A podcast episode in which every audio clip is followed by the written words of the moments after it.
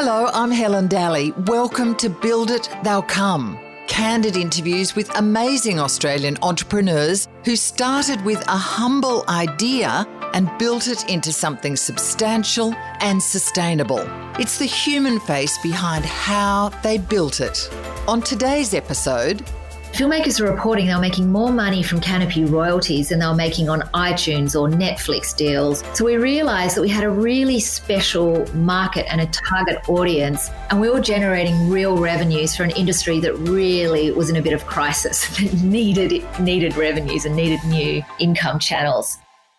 This past seven or eight years has seen an explosion of entertainment streaming services offering film, TV shows, documentaries, and one-off entertainment events on demand when we want to watch them. So how did one small Aussie startup not only match, but beat some of the massive global streaming giants at their own game and build a service that is not only free for film consumers, but can be accessed simply by using your university or local library card? Well, over the past 13 years, Sydney raised and Perth based Olivia Humphrey built her company called Kanopy. That's Kanopy with a K, a video streaming service that offers independent and classic films, foreign films, docos and educational videos that it claims inspires and entertains. Partnering with public libraries and universities, Kanopy is ad free for end consumers and all it takes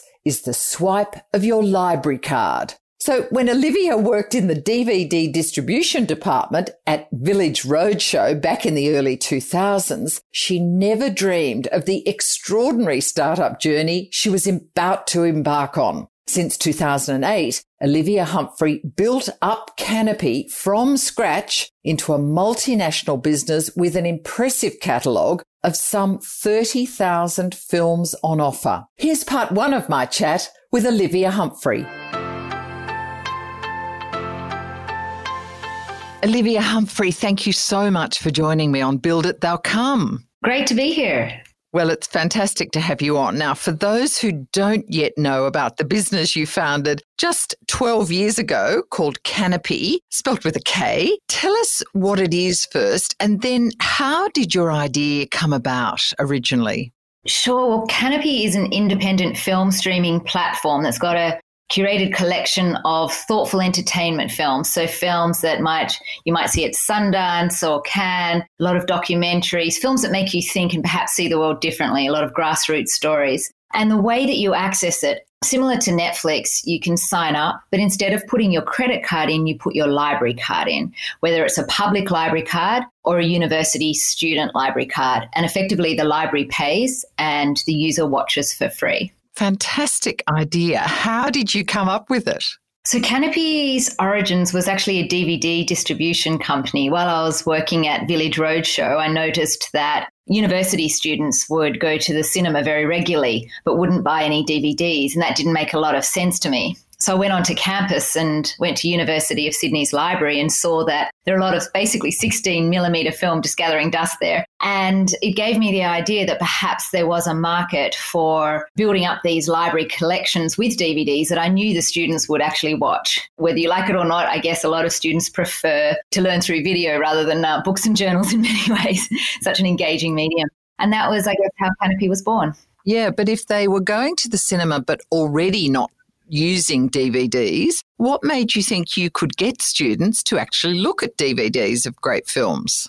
So I knew that students wanted to watch film. It was more working out a way to integrate film into the university curriculum. And I thought it was an interesting idea to explore if I could build the DVD collections within the university libraries so that professors and academics and students actually had access to this incredible collection of film.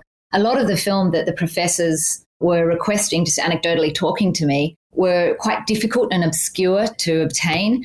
And so oh. Kanopy really started out as a as a canopy over the 32 step process that university librarians were going through to acquire DVDs. And sometimes these included like importation challenges, credit card challenges, things like that. Yeah.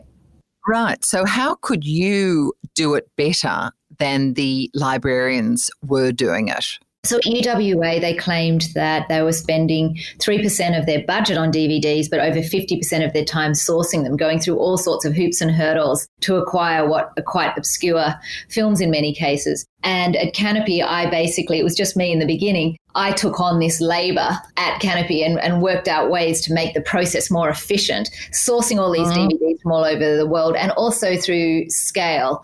Although there are only you know, 38 universities in Australia by about two years in, I was working with pretty much all of them. So when they requested, when the librarians requested DVDs, I'd invariably um, had the request from a university in the past, or I could create a demand amongst other universities. So, for example, if a UNSW psychology academic requested a particular social psychology film, I could then market it to other social psychology professors around Australia and create a bit of a demand. So rather than ordering one DVD from this producer over in wherever it was, Canada, I could order, order 10 and get a bit of scale happening. So brilliant, really. You marketed to all of them as a kind of a group, whereas I guess individually those librarians had been acting on their own, just for their own university's library.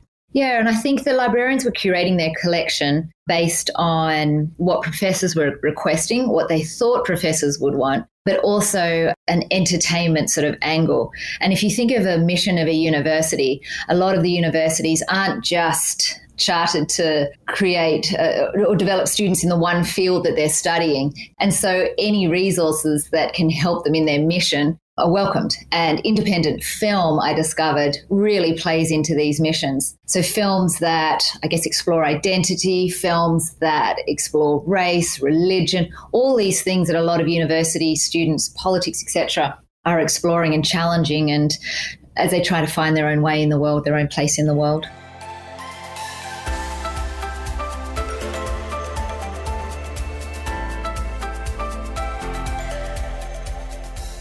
Let's step back a little bit. You said you were working at Village Roadshow. What were you doing there? And did those skills help you in the new venture?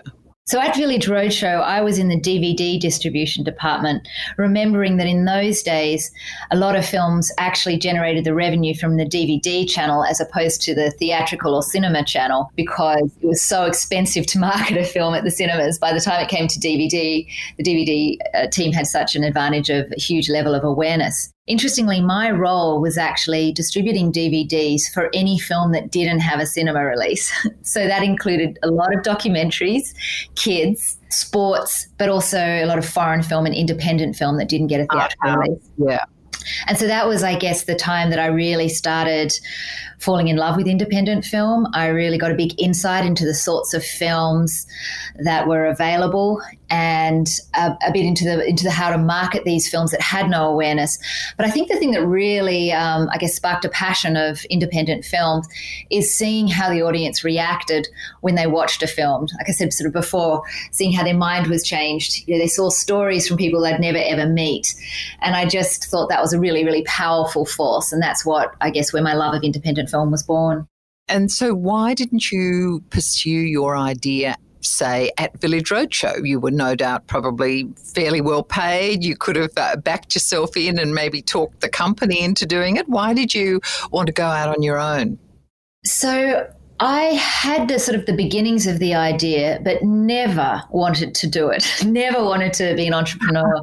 never wanted to launch my own business. I mean, having a startup back then in was it 2006, 2007 was it was almost a dirty word, and I had yeah. no aspirations whatsoever to do that. And so what happened was I met my now husband, and we went backpacking around the world for a year. I left Roadshow, and during that year, we made the decision to move back to uh, Perth, where he's from. And I knew moving to Perth to pursue my career in uh, in media would be quite challenging. And that was when it was actually my husband who said, We've got this idea. Why don't you give it a shot? And for some reason in Perth, it didn't feel as scary. I didn't feel I had as much to prove than I did when I was living in Sydney. So that's why I launched Kanopy in Perth in 2008 with the original idea just to try and make as much or even more than I was at Roadshow. That was the original intention. So very, very small aspirations back then. Yeah, so you just wanted to make the same salary that you'd made, you know, in the bigger company or maybe do a little bit better. That was how I was defining success, yes. when did that change? it just started morphing. I mean, to be fair, salary became the least important thing as the company grew. Mm. And I really started building my entrepreneurial skills. How did you grow your skills? How did you improve your management ability? How did you learn to be an entrepreneur? By making terrible mistakes, to be honest. I really do have a regret, which is not having a huge support network around me throughout my career until basically around 2013. Up until that point, I really taught myself or looked around. And I think in retrospect, I, I wish I had a bit more time, a bit more maturity perhaps to reach out and draw from the experience of others around me. But remembering there really was no startup community back then. I mean, VCs didn't really exist. And I started up Kanopy using a, a business book from our local library, starting a business for dummies. So it was a very lonely existence. I didn't have a lot of friends. I didn't have a network here either. So it really was by making a lot of mistakes and hopefully learning from most of them. Just extraordinary. Okay, so in those first few years after you started, it was still DVD distribution into the educational market, university libraries. Correct. It was DVD distribution. And YouTube had just launched. There were a few challenges with the business model that I had discovered. One was trying to sorry, understanding that students were our end user. They were the ones effectively I was trying to target to watch these films they were really hard to reach and market to, and they weren't the purchase decision maker.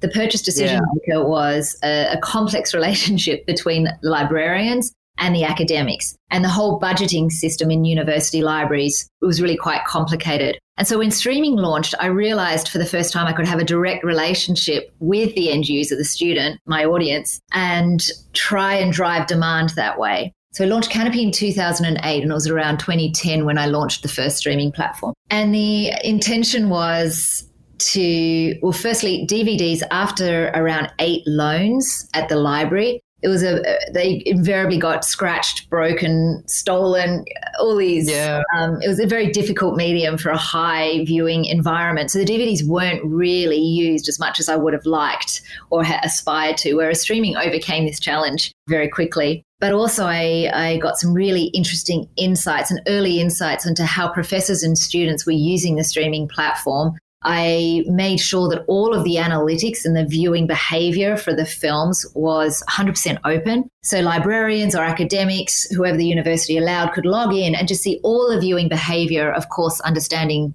um, it was anonymous viewing behavior because of privacy oh. restrictions, but they could see which films were viewed, what time of day, from which faculties. So there's this huge wealth of information oh. coming from this digital analytics board, which I could also use as well. And still, Kanopy today has the best analytics platform for video in the market. What was the business model and how did you did you write a plan? Did you by then start to have some help with how to get a good business model going?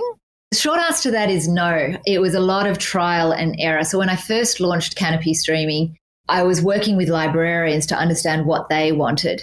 And it became quickly evident that librarians are so busy. I feel so honored to have been able to work with these incredible, passionate people for so many years. But it's such a challenging role because their role is not only to buy resources for the libraries, it's um, to manage professors' needs, to manage the students' need. There are so many different resources from physical resources in the library through to the actual spaces, through to all the digital networks. It's just a huge role. And so wow. to ask librarians to understand the film industry intimately and then act as a PR agent to both professors and students on our behalf was really, really unreasonable. And I realized there was only one way to really get high views on the platform, which was to take matters into my own hands and really work out a way that I could reach the academics and the students directly. Um, you know, obviously in with with the library's support and endorsement. Mm. To, to really promote the platform. So the model started out that the libraries would buy a one year license to a film. Anyone at that university could watch it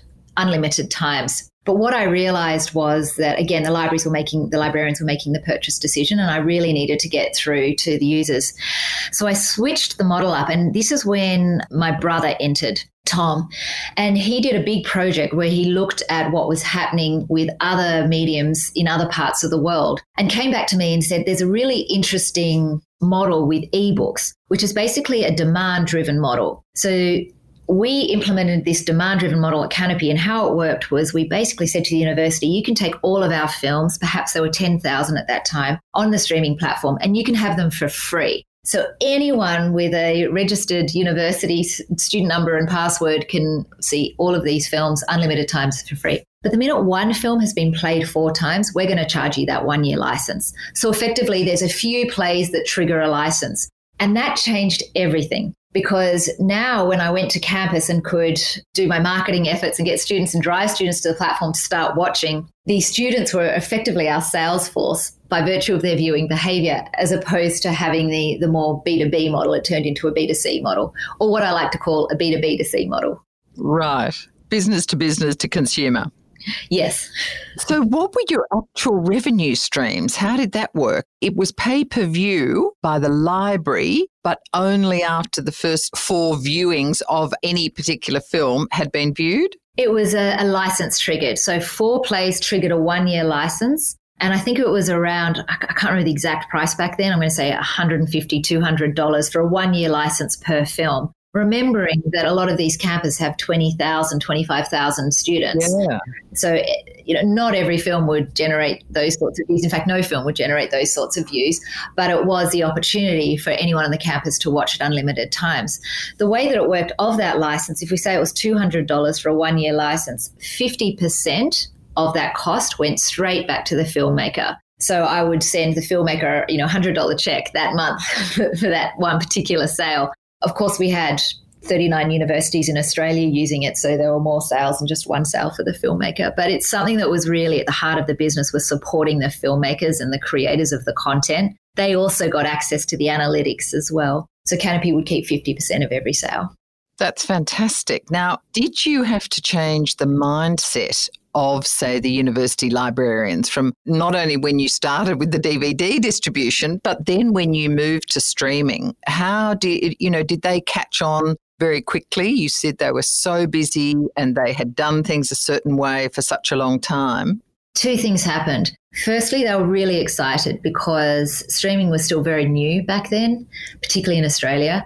And to have mm. students come into the library asking for this streaming platform presented a, a level of relevance that librarians really embrace because for them, getting in touch with the students' needs and wants is quite a difficult challenge. So that was one good thing. The second thing was that Kanopy started getting so popular that it was started pressing on budgets, that budgets they'd budgeted very, very little for film. And because students were watching so much film, it required a re engineering of how university budgets worked when it came to purchasing film. Yeah but also created so much efficiency. So if you think in the past, there were a whole team of librarians who would have to buy the DVD or buy the streaming license. Now there was none because it was all automated based on the viewing behavior. So of course there was a lot of pushback from some librarians who felt threatened about their jobs. And that was really, really challenging for me because that wasn't any of our intentions. I mean, never really bore any fruit, but it was just something that we had to deal with to train librarians on how to use the analytics and the insights to develop their curatorial strategies and almost enhance some skill sets in the digital realm. So that was that was a challenge for us. But what I will say is the, the biggest, I guess, challenge in terms of changing librarians' mindsets was the move to America. And it was around 2013. And around then, university libraries were spending more on Kanopy than on books for the first time in history, or ebooks at least which was absolutely huge moment for us, as you can imagine. And we're getting a lot of demand out of the US and made the decision to move to the US. Now, in the US, there was two or three huge library multinationals who are already doing what we will do in terms of streaming videos to university libraries. I can't imagine that you were the only one doing streaming of educational and Indian art house films to university libraries. So, you know, that was a tough call to decide to move into the heartland of uh, film competition. And the reason I did it was less about the universities, actually, even though we were getting a lot of university customers from America signing up. It was actually more about the film industry because I truly believed that Kanopy was a content company first, and we really had to look after the filmmakers and respect the fact that they we were selling their wares effectively. And filmmakers and studios and distribution companies in the US were writing to me saying, it's really strange. Why are we getting more revenue from Kanopy in Australia than we are from your competitors in America? Kanopy servicing 39 universities. In America, we have four and a half thousand. The system here is broken. And I constantly heard filmmakers complaining about the lack of transparency with the American streaming providers. They didn't know where their film was going, they didn't know who was watching, they'd get some pittance. And mm. you know, trust and transparency are huge for filmmakers. I mean, you don't go into film to become a millionaire, especially independent film. And so these films are really similar, like like babies to these filmmakers. They really treasure yeah. them. And having these films go out into the world onto campuses and not know what's happening with them, where, when, how, uh, how they were being downloaded, etc., was really distressing to them. And yet, with Kanopy in Australia, they had full access to the analytics. They had control. They could see what royalties they were earning in real time. The check came on time or early. You know, really, really um, buttoned up in terms of that regard. So I thought, well, here's a real opportunity. A lot of the filmmakers weren't actually giving their films to these big multinational companies simply because they didn't trust their process. And they said, well, mm. you come out to America and fix the system. So moved out to America really for that and decided to take on the American market. But you're absolutely right. It was an enormous challenge and one that I felt I was failing in the first couple of years, mainly because I, I really underestimated the competitive backlash. I underestimated how big America was, how expensive it was to, to, to, move there and to open a business there and to run it. It was a really, really overwhelming project. And largely because I moved there, really, I'd bootstrapped it. Had I gone with VC funding and had a support network, I'm sure things would have been very different.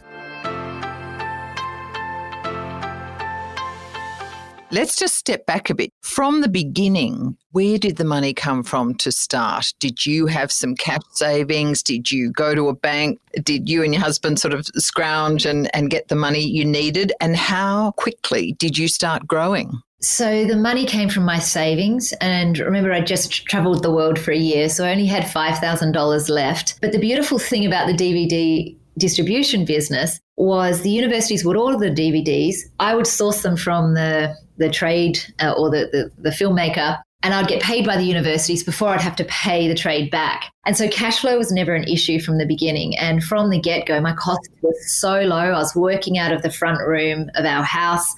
It was just me, it was just a website, a few catalogs. It, it was a very low cost business. And, and looking now and understanding the complexities of a startup, I think starting it up back before there was all this sophistication around how to do a startup might have been a bit of a secret weapon because I just stumbled along and grew organically. Yeah. So, how quickly was it cash positive? Did you know when you started that the universities would pay you before you then had to pay the filmmakers? Was that part of your thinking about budgets and business plans? It was. It was. And it became, I mean, from the first month we launched, there was this sigh of relief from resource librarians in university libraries that I was taking this enormously complex, burdensome, time consuming task off them and from going from where they were to receiving once a week a package of DVDs sourced from all over the world, neatly tied wow. up with one single Australian invoice with a bag of Kanopy jelly beans. It was, they often, the librarians often said they looked forward to the package arriving. It was uh, very profitable very quickly. I mean, when I say very yeah. profitable, very, very low revenue, as you can imagine. It's only 39 universities. Some of the DVDs were not expensive. Yeah, so you're saying you were the only one working there. Were you paying yourself, or when you say it was it was very profitable, but yes, you had a low revenue base at that time, so probably fairly low profits. So I took enough out of the business to survive, but really relied on my husband. So the opportunity cost was the only real cost because I mm. learned early on I had a choice to take the money out and pay myself or reinvest it back into the business and keep growing it. And yeah. for the first, up until, yeah, I think it was 2016, I simply just reinvested. I never actually took more than I was earning at Roadshow until right. um, about 2016 because I kept making the decision to reinvest it back. So I was not the highest paid person at the business for most of the existence of Kanopy until towards the end when I got really, really big. Yeah. Olivia, when you first started this, you're giving me the impression that it was perhaps a small vision back then, or was it a big vision? Did you see it as a possible global business? It was a small vision back then to be my own boss, to have independence, to forge out a life and a living in a city I'd never lived in. And every day the vision grew, but I, I grew with it. So I never sat back and said, This is growing. I'm going to be in 88 countries by 2017. It was more, right, now that I've got Western Australia, I'm going to try New South Wales. Now that I've got New South Wales, I'm going to try Queensland. It was really organic growth like that. Yeah. How long was it just you running the business, doing everything, emailing, writing, looking for, you know, doing the deals about DVD rights, doing everything, posting those packages and the jelly beans with it? Gosh, I would say probably a year. And then I started getting a bookkeeper. I got an assistant, a fabulous assistant who I'm still friends with. And then with the streaming platform, Simon entered. Simon was a French backpacker wiping tables at a fish and chip shop here in Perth that I hired on a six week project. And what? that was back in 2010. How did you come to trust him and think that he'll be the one who can help me? So, I had a consultant who had built the DVD website, and I asked him, I said, I don't know how to interview a technical engineer can I pay you to sit with me and do these interviews? I need someone on a six week project to build a streaming platform, which is just laughable now.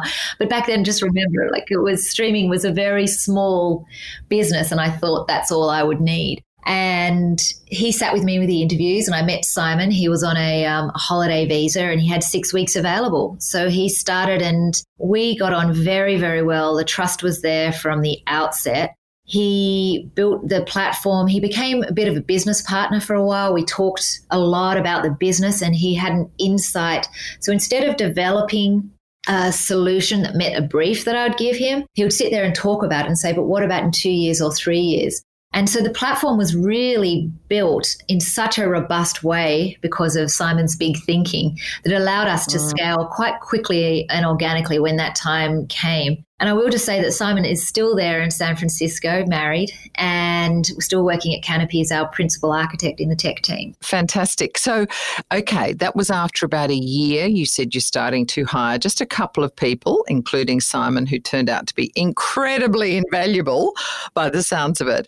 So, were you getting any money at that stage from investors, or were you still bootstrapping it? So I bootstrapped it to the US, although I did take on a very small amount from an angel investor here in Perth, Matthew McFarlane, really because he approached me under his VC capacity. And at that time, I looked at the term sheet as I had a couple of VC term sheets, venture capital term sheets. And I realized by taking on venture capital, I'd be giving up a lot of control. And I wasn't mm. quite ready to do that. The company by then, with the streaming platform, was really quite profitable and very cash positive. Mm-hmm. I didn't, my husband and I, we had a baby at that time. We didn't feel we needed huge costs to live on. We really believed in the business. So we weren't looking to take a lot out of the business. And we said, let's just use the profits to grow the business. So Matt came back as, as an angel investor and said, Well, I really love what you're doing can I help? And I said, well, I don't know what I don't know. So I would love to have you as a bit of a, um, a, a, mentor. And so he put a small investment in as an angel investor. And that was all that I had moving out to the US. So you said the US was incredibly tough, that you'd underestimated uh, the competition, the costs of starting up there. Just give us a flavour of, I mean, for instance, on competitors, I mean, why wouldn't they try and destroy you? They did, very much. they did very much try to destroy me. Very early on, one of the competitors tried to buy us at a very, very low valuation. And that process was really hard because moving out to the US, of course, I got flattered. Wow, this huge multinational wants to buy us. And so, of course, we shared some of our numbers. And when the valuation came back so low, I realized two things. One, this wasn't why we'd moved to the US and made all this effort. And two, I just shared a lot of detailed information about the business that I then regretted. But what I also came to realize was we're doing something really special that a big multinational wants that they obviously yeah. are not able to do at this particular point. And that gave me confidence. It also gave me a big drive to make it work.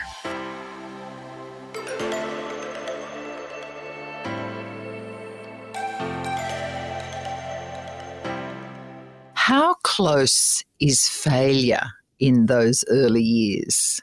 So close, so close that it was almost psychological torture sometimes. Grant and I would have, my husband and I would have conversations around what would failure look like because I had to have those conversations really to address the high level of fear I often felt. So we'd have mm. talk around, well, if we move back to Perth with nothing and have to live in a caravan for a while, how would we feel about that? And it was a really beautiful process because we like we still have each other, we still have our adorable son. There's some beautiful caravan parks right on the beach in Perth, and we will build ourselves back up. And that was really empowering. So, what drove you to stick with the US market, particularly in those uh, early years after 2013? I mean, not only a foreign country, but a massive market with other players in it. There were times where I felt I didn't have a choice. The pressure was so great. I had no choice, but I had to make it work. Remembering I had dragged my husband across the world, my, oh. my son, who was 10 months old, my brother, Tom, who'd been working on and off at Kanopy on consulting projects while he'd been studying at Harvard, had moved once he'd graduated. He's from his MBA and was working full time in the business. I had this incredible team. A lot of the mm. startup team are still there all these years later, which is just phenomenal in a city like San Francisco with such high turnover for startups. And so I felt it was a real family. And I really felt I just did not have a choice. And so that fear drove me on. But the other thing was there were these early signals of success, these huge moments of brilliance that supercharged me forward a lot of them from the film world, the filmmakers themselves. Some films that we brought onto the Kanopy platform just absolutely shone. We called them our gems. And filmmakers are reporting they were making more money from Kanopy royalties than they were making on iTunes or Netflix deals. So we realized that we had a really special market and a target mm. audience, and we were generating real revenues for an industry that really was in a bit of crisis that needed needed revenues and needed new income channels. I also constantly and still today get huge feeling of satisfaction when I see the responses from the audience. These films were literally changing people's lives. Remembering on campus, it's such an interesting time for students. It's a time of redefining who they are and trying to work out what the world is around them and trying to explore it. And a lot of our films did exactly that. So we had films on suicide that were the really sad stories of people who would say, you know, this film has really, really changed how I feel about my own life. You know, really powerful moments films about religion, particularly the, our African American collection in, in, in the US was phenomenally successful, exploring race and conversations around that. So those sorts of moments really made me very, very supercharged to make it work as well. Yeah. So, how did you actually grow the business there? I guess three stakeholders that indicated levels of success for me. The first were librarians and signing up new libraries. And there was a real moment where we would sign up a library, say in Connecticut, and that librarian would talk to another university library in Connecticut. So we'd see these runs in particular little regions that really helped. How difficult was that? I mean, you say, oh, we'd sign up a, a librarian in Connecticut. I mean, that must have taken a lot of work, didn't it, to get these librarians on board? It took a tremendous amount of work. And if I go back to your question about changing the mindset of librarians, this is where that really came into play. Because before Kanopy, our competitors had models where they would approach a library and say, take our whole anthropology collection or take our whole African American collection of film and pay one upfront price and own it forever. This concept of in perpetuity rights. So librarians were really valuing film based on time, how long they could get a license, price, how cheap they could get it, and volume, how many films are in a collection. And along comes Kanopy and says, you can have the whole collection for free and you only pay when there's enough of a demand generated for that film to trigger an invoice. And it's only a one year invoice for around $150. So it was a completely different type of mindset. What we were saying is all of the metrics you use to analyze success don't matter. None of those metrics matter. What actually matters is usage. How many times are the films actually getting used? You said that you would charge the library 150, maybe 200 bucks for a license for a film. The filmmaker would get 50% straight away. Does that mean that the filmmaker was happy to get $100 for a year's worth of his film or her film being watched by, you know, maybe thousands of people, but he'd only get $100? They were. And if you remember, there's four and a half thousand libraries in America alone, of which we had 3,000 of them within the first couple of years. So it was a huge volume. The filmmakers also had access to the analytics. And invariably, a film may get thousands of views if it's a mandatory viewed film or it's part of an online course. But most films wouldn't get that level of viewership. But because we were reaching such a huge market worldwide, and this was sort of like uh, filmmakers would call this icing on the cake revenue. Yes. It was actually dwarfing other revenue. They were more than happy. They were thrilled. So interesting. Sorry, did we go through all the steps that you said catapulted you? you the librarians were the first one? So I think yeah, defining, um, so changing the way librarians defined success for their video resources was one first challenge. Tom did a fascinating study where he looked, he did a big sort of library study, which we presented at the library conferences, which is where we gained most of our business at these huge librarian trade conferences. But really, the, the secret sauce to our growth was librarians, I guess, referral, word of mouth referral. Mm-hmm.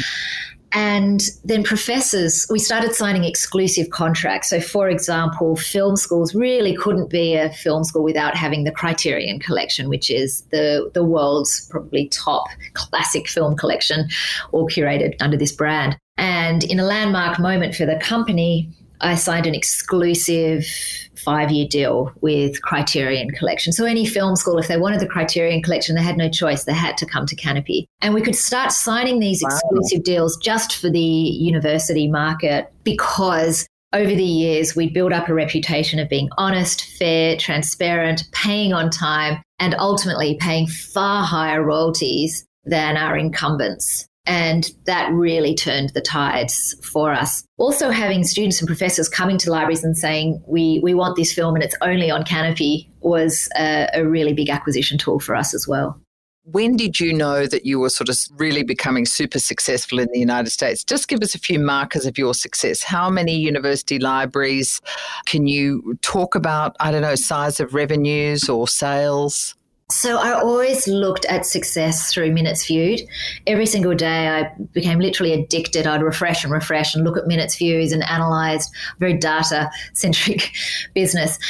And my metric of success is if we can keep people watching, that's all we need to do. Firstly, that's how we get paid. Secondly, it indicates mm. demand. And so minutes viewed. And when we started getting into the tens of millions of minutes, I know that moment was a big moment for us. The universities coming on board, the number of universities, I think when we started getting into the thousands, I got quite excited taking on the UK. I always think of the offices that I had throughout the evolution. And when we moved into these beautiful offices with views over Alcatraz and Golden Gate Bridge, that was a real marker for me of success as well, hiring top talent and, and, attracting talent from top media companies in our tech team, marketing people from the studios. That was another really huge moment. But I think the biggest moment was probably around 2016 when I, I guess, sourced my first venture capital, which was actually from private equity, but it was structured like a venture capital deal. And being able to attract someone who is so esteemed in business in the US, uh, Jahm Najafi, who I guess he owns an NBA team, he's now owns McLaren Racing. And to have him invest in the business was probably for me still the singular most exciting moment, even bigger than when I eventually sold the company. I think having him come on board. So you sold a piece of your business to a billionaire. Tell us how that came about. It came about because the business started doing really well. Kanopy was earning really, really big revenues. And I started getting scared because we had, Grant and I as a family had all our eggs in one bucket. And so the fear of failure started coming back, which is super ironic because it shouldn't have because the business was doing well. But I started making really safe decisions when it came to the business, which was not helpful. And I knew the business had more to grow. I knew I had to take risks to keep growing it. And I just felt a little paralyzed. So I decided to, for the first time, start pitching to sell some of the company and take some money off the table. Now, this is not done in America and I think Australia as well, where startups approach venture capital and say, I want to sell some of the company and pocket the cash. Highly unattractive proposition to most of the top venture capitalists that I was getting meetings with in America until I met Jar. And Jahm came along and he said to me, Look, what I hear is that you're wanting to make your family safe. You want to take some money off the table so that you know that your family is safe, which is the most important thing to you. And once you have that ticked off, then you can go and keep driving and building this amazing business. I said, that's it. And he said, makes sense. And literally he handed me a mm. check.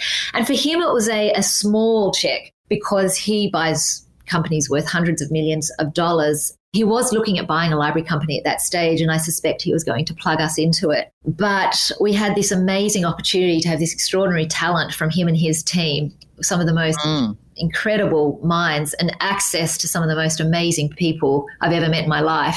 Yeah. So, how did that change the game for you, both having him back your vision, but also having that shareholder and that support network? Well, finally, I had a mentor someone who I mm. could go to with my deepest fears.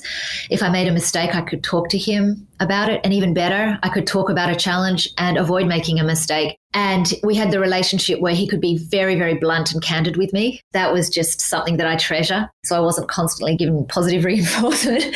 so that's where I really started growing as a CEO and really started working on my leadership skills with him would he just say to you, Olivia, that was bad. Don't handle it like that next time? Or, Olivia, why don't you try it this way next time? He would say after a meeting, How do you think you went in that meeting? when I try to describe what he's like, I think Obama is probably the closest. He really talks like Obama. So he's very, very disciplined in his speech. It almost felt a lot of what he had to say was rehearsed. He was incredibly inspiring. I just wanted to do the right thing and impress him a lot of the time which made me work really hard on myself and the company. So when he called me out, I really worked hard. He'd give me resources, he'd draw on his own experience, he'd introduce me to people to help me work through that particular challenge. Yeah. It was really, really worthwhile. In part two of my chat with Kanopy founder Olivia Humphrey next week, she reveals how streaming giant Netflix did not crush her streaming service out of existence, why she eventually sold to private equity for reportedly a nine figure sum, which she says definitely changed her life, how competitive forces in the United States tried to drum her out of business, and why self esteem plays such a crucial role in transforming a humble startup into an impressive global company. That's next week. I hope you enjoyed Build It, They'll Come. Let me know via Twitter and LinkedIn. Better still, let your family, friends, and colleagues know by sharing it around your networks. And I'd love you to give it a star rating on Apple Podcasts to make it easier for others to find us. Be sure to subscribe as there are plenty of upcoming episodes you don't want to miss with more amazing innovators and entrepreneurs on how they turn their light bulb idea into an empire.